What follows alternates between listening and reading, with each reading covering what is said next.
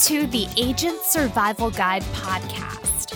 Happy Friday to you and happy almost AEP to you. We are back with another Friday 5 episode. It is our weekly list of five things you should know about. And I'm your host, Sarah Rupel.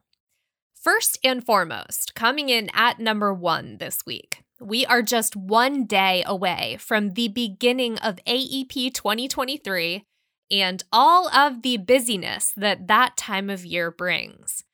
You've put in all of the preparation, and now it's go time. I want to wish you all a great AEP and remind you that we are always here to help when you need us. We are just a phone call away at 1 800 769 1847.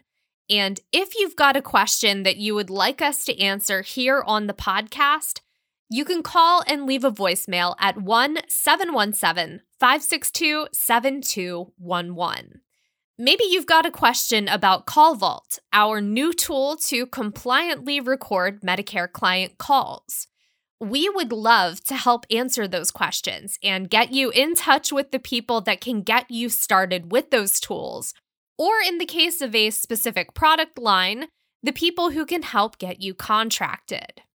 If you're looking to brush up on sales strategies or keeping client retention top of mind this time of year, there are a handful of episodes in the notes to listen to that are great listens during AEP. So, again, we wish you great success this year. And if you have any questions, please reach out to our team.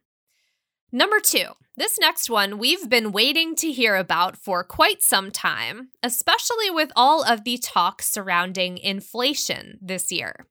Yesterday, the Social Security Administration announced the official COLA for 2023. The cost of living adjustment came in at an increase of 8.7%, making it the largest increase since 1982, which saw a 7.4% increase. Historically, it's the fourth largest increase on record, behind a 9.9% increase in 1979, an 11.2% increase in 1981, and a staggering 14.3% increase in 1980. And of course, those years in the early 80s are well documented with high inflation, recession, and a lot of other issues that the Fed and others are trying to avoid this time around. Now, what does this mean for the 65 million Americans receiving Social Security benefits each month? Let's get into some of those numbers for the 7 million Americans receiving Social Security and Supplemental Security Income, or SSI for short, they will see the increase beginning with their check on December 30th of this year. And then for the other 58 million Americans receiving Social Security benefits, they will get their increase beginning in January 2023. The COLA will add about $146 per month to the average retirement benefit, raising the current amount for all retired workers from $1,681 per month to $1,827 per month. Now, as I mentioned, those are the average benefit numbers for all retired workers. But I do want to point out that not everyone falls under that category. There are additional benefits groups who will receive different payment amounts. For example, retired couples who are both receiving benefits, widows, widowers, and disabled workers. We will have a link to the official press release and a few other articles in our notes. Interestingly enough, when we reported on last year's COLA increase, we had to add the caveat of potential increases in Medicare premiums and deductibles. But we already have those numbers this year. Love having these numbers before the start of AEP. That will help with even more accurate projections for client coverage costs in the coming year definitely recommend sharing this news on social media and in your client newsletters. Number three, On Tuesday this week, President Biden announced a fix for the ACA family glitch. If you remember, when we last left the glitch, experts weren't sure that the Biden administration's proposal was legal. Their argument was that the IRS didn't have the ability to change the wording of the regulation and that the stringency of the affordability test was designed to keep subsidy enrollment low. Essentially, the affordability test was designed to be an exception for a very small amount of people. However, in the final rule released this week, a fix for the ACA family glitch was indeed announced. And according to the Treasury Department and the Biden administration, the fix is very much in line with the spirit of the Affordable Care Act. So, currently, individuals qualify for a subsidy if their employer coverage cost goes above a certain threshold of their total household income. That percentage is 9.6% for 2022 and is projected currently at 9.12% for 2023. The same litmus test is used to check if family members should also receive a subsidy. So, what ends up happening is that yes, the threshold of cost is exceeded for cost of family coverage, but the subsidy only goes to the individual, even though the cost of family coverage is not affordable. Beginning with coverage year 2023, there will be a separate threshold amount for family coverage to determine whether the entire family should be eligible for ACA subsidies. And with those different affordability thresholds, that does mean that an employee's individual coverage can be considered affordable, while the cost to cover the family is not. In that case, the employee would get their coverage through their employer, while their family members would be eligible for marketplace subsidies.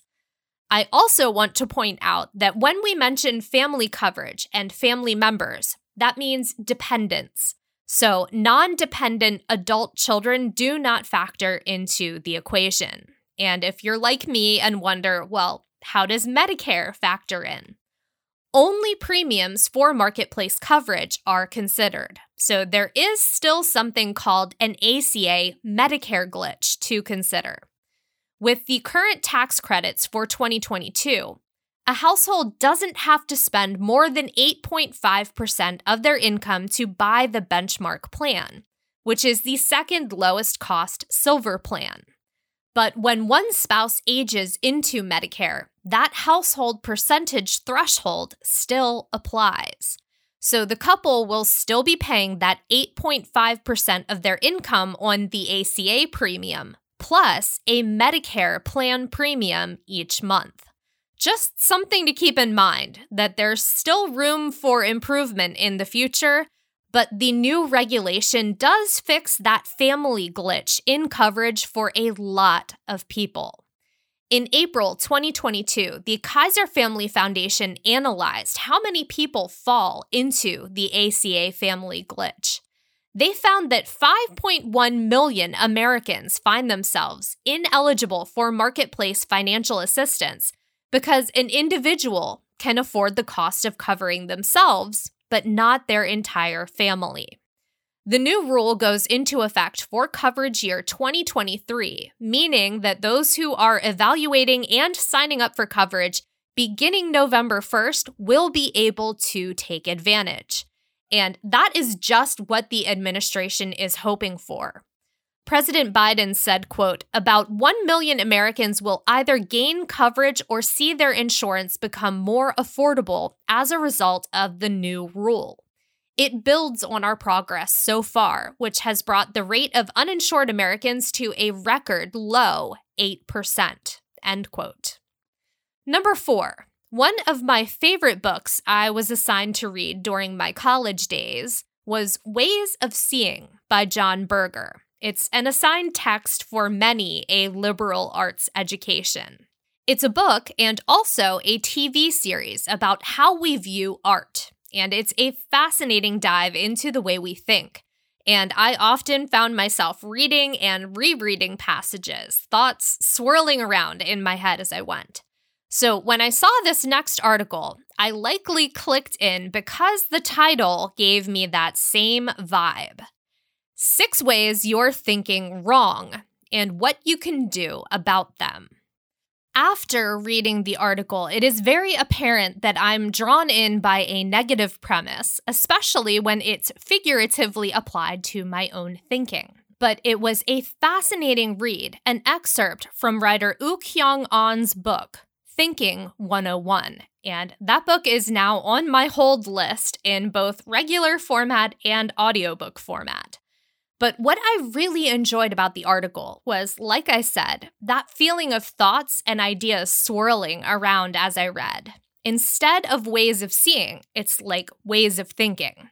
And before we go on, I do have to mention that toxic positivity is a legitimate thing. We have talked about that before. And we've also talked about the power of thought when done correctly and not in a toxic way. I found myself reading, jotting quite a few notes as I went, and when I was finished with the article, I was very excited to see that there was more in the form of a book because it was a good blend of philosophical and practical advice that didn't feel like someone was talking down to me. So I promptly searched out the book and placed the aforementioned holds. Now, as we're entering the busy season, a lot of what keeps me going when there's a lot to do and not a lot of me to go around is definitely rooted in my attitude. And then there's also just pushing through and persevering, knowing that X amount of work needs to be completed and no one else is going to do it. So, the first thing on the list is making sure that confirmation bias doesn't rule every decision that you're making. I feel like we water this down and we say, think outside the box. But it's a little bit more than thinking outside of the box. It's understanding that what you did inside the box to get you where you are now, those things aren't always going to work. When you look so narrowly at what has always worked or what has always been, you miss out on a lot of other opportunities to try something new. That method that you've got figured out, it can get stale. Think about when people say that you can't continue to do the same things and expect different results. Probably one of the most humbling things I've experienced is the fact that you can get to an end product by two very different means. And it doesn't mean that one way is right and the other way is wrong. They're just different.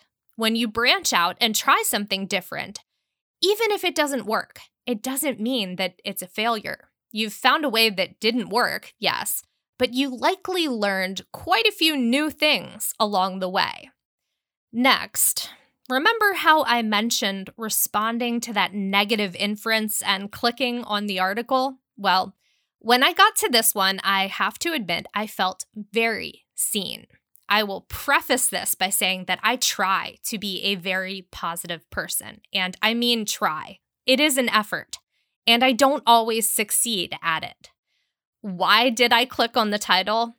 Negativity bias. But there's a way of thinking that you can utilize here too, and it's called reframing. What you do is you take the negative frame and flip it around into the positive, and you'll probably change how you feel about it. Or you might not. It honestly depends on what it is and how you feel about it. Two things can be true at the same time. On the days when there's a 30% chance of rain, doesn't that also mean there's a 70% chance of sun? There were six examples in the article. We will be linking to that article in the notes. Definitely recommend taking a look at that and keeping some of these strategies in mind as we're moving through AEP. I'm honestly quite excited to get my hands on a copy of either the ebook or the audiobook to listen or read more, and I will definitely be reporting back on Thinking 101.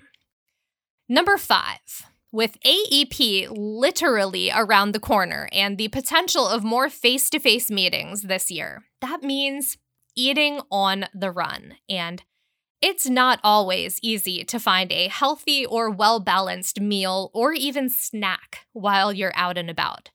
One thing I do recommend healthy car snacks that will not melt or crumble all over your clothing. Granola bars and protein bars have come a long way, and they can help pretty quickly if you're starting to get hangry. Now, my old go to was always a McDonald's Egg McMuffin minus the ham, but I know that a lot of McDonald's restaurants have stopped serving all day breakfast. It is a sad travesty. Taco Bell has black bean tacos, something that I often make here at home, in addition to chickpea tacos. If it can taco, it has been tacoed in our house. And what's nice about these is that you still get the protein, but you don't get that bloated, full feeling from overdoing it.